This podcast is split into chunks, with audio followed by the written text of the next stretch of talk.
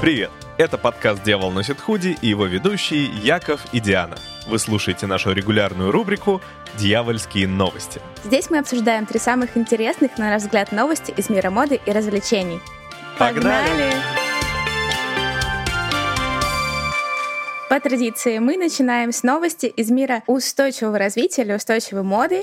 Я нашла довольно занятную статью на Vogue Business о том, что будущее, оказывается, в этой индустрии, оно за маленькими брендами. То есть строить сейчас люкс, заставлять их там и гигантов масс-маркета идти там по какой-то вот этой вот стратегии развития, которая на самом деле каждый раз меняется и каждый раз акценты разные, это не очень правильно, потому что, как написано в материале, в принципе, я с этим согласна, что маленький бренд он изначально более экологичный, потому что у него маленькое производство, они могут нормально контролировать свою цепочку доставок, они знают, что куда они отправляют, они точно понимают, с какими материалами они работают. И самое главное, в маленьком бренде ты точно знаешь, кто на тебя работает и сколько ты им платишь.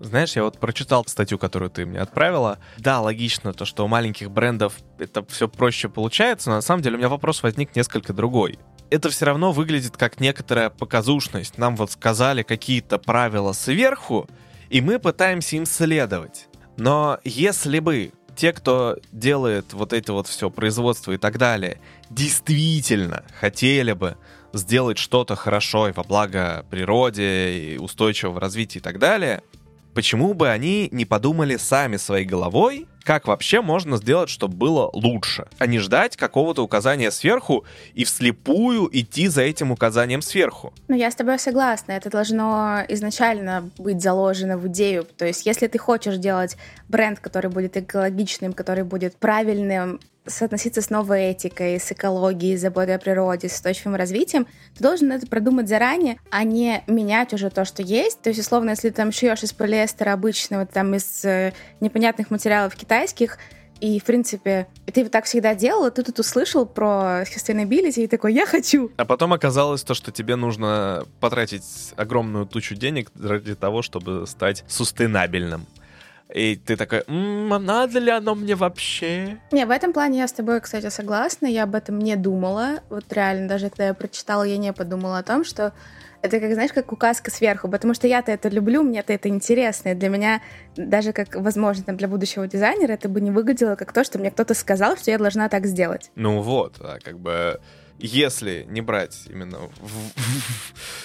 аргумент, то, что вообще вы сами можете подумать, что на самом деле будет хорошо, и не следовать тупо вот этим вот правилам, а им уже как-то потом, после того, как вы сделаете действительно свое производство экологичным, безопасным и так далее, уже дальше, после этого, из-за того, что там Стелла Маккартни какие-то свои дурацкие правила как закон вводит, уже дальше под них подгонять, чтобы быть в рамках закона. Но сделать хорошо можно самостоятельно, не ожидая указки сверху. Ну, я согласна, в принципе, да. Поехали дальше. Поскольку сейчас идут недели моды, я вроде бы даже ничего не пропустила с такого интересного. Публикую в нашем телеграм-канале свои подборки крутых образов с подиумов и небольшие разборы тех показов, которые мне нравятся. Уже прошла мужская неделя моды в Милане и в Париже, сейчас заканчивается неделя моды кутюра. И в феврале начнется уже этот полноценный месяц из четырех недель моды. Нью-Йорк, Лондон, Милан, Париж. Яш, Что? какой показ понравился тебе больше всех из тех, которые я выставил? Это был вопрос. Какой показ понравился мне больше всего из тех, которые выставила, да? По сути, ты мне, в общем-то, подмазала тот показ, который тебе больше всего понравился, потому что другие я, в принципе, не смотрел. Нет, ну я же выставляла коллекции сами одежды, и, Нет, в ну принципе... Ну... Мне, кстати, очень нравится, что в обсуждении принимают участие парни. Причем более активно, чем девушки, что странно. Это забавно прям. То есть я публикую вроде женский шмот и смотрю комментарии мальчиков, и я такая, нифига себе, это прям очень круто. На самом деле, мы с Дианой после показа Луи Виттон, который она выкладывала с такой вот прям ах реакцией, я не мог его не посмотреть. И я действительно понимаю, почему Диана так восторгалась этому показу. Он действительно не то, что то, что показали, одежда там какая-то крутая, супер-пуперская, а именно сам показ Это произведение искусства такое хорошее, очень качественное, добротное, его было очень приятно смотреть. Мне кажется, даже ну вот мы с Дианой поспорили, то, что я говорю то, что обскакали Баленсиага в том смысле, что по сравнению с игрой компьютерной, которая вот была. Мгм. И Диана не поняла, какая связь вообще. То есть, ну, игра, а тут как бы реально показывает, а то было виртуально. Прикол в чем? Как я это воспринимаю?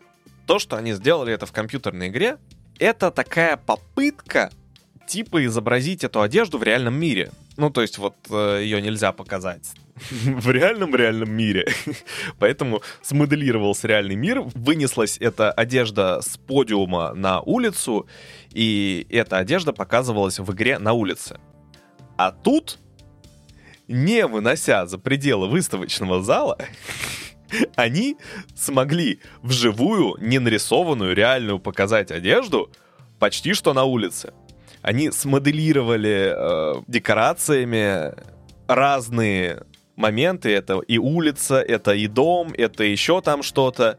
Мы вроде как в выставочном зале, вроде как смотрим показ, никуда не выходим, а уже посмотрели, как это смотрится на улице, посмотрели, как это смотрится дома, посмотрели в то, все, пятое, десятое. Причем, помимо всего прочего, это не просто вот модели, которые идут тебе по подиуму. Это реальный такой полноценный хореографический номер. Но когда он просто идет, и вдруг он лег на подиум, это я такая... Чего? Ну круто Ты в же. Луи Виттоне лег пол подметать, чувак? Ну круто же. Это было реально Нет, на самом деле смотреть. прикольно, что ты так рассказал. Я потому что я восприняла эту сценографию скорее как, ну, знаешь, дом на небесах. То есть такой вот идеальную вселенную в раю, которая... То есть даже я, когда писала обзор, я написала, что это Ангела Абло, потому что это была реально последняя коллекция Вирджила, которая была сделана еще им, и, собственно, команда Луи Виттона. И вот для меня это было такое восприятие, что вот так вот выглядит этот рай дизайнера, и вот так вот там все должно быть.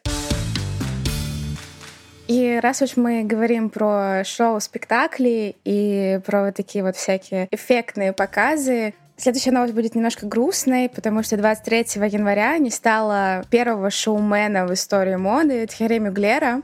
Чем он известен? Мюглер, он звезда 90-х. Несмотря на то, что творить как дизайнер он начал в 68-м, переехав в Париж из Страсбурга, именно его пик карьеры пришелся на 90-е. А уже в 2002 году он ушел из своего бренда, просто оставив его и уйдя там в сольное плавание, начав заниматься фотографией, начав заниматься режиссерскими проектами, сотрудничать с цирком Дюсалей. Но в те годы, когда вот он был суперзвездой, он полностью перевернул историю моды, сделав ее более такой сексуальной, более откровенной. Он ввел фетишизм в том числе в моду, потому что если смотреть на его платье, то это и латекс, и кожа, и открытые части тела, и гиперсексуальность, и какие-то вот такие вот моменты, которые на самом деле смотрятся довольно спорно, по крайней мере для меня.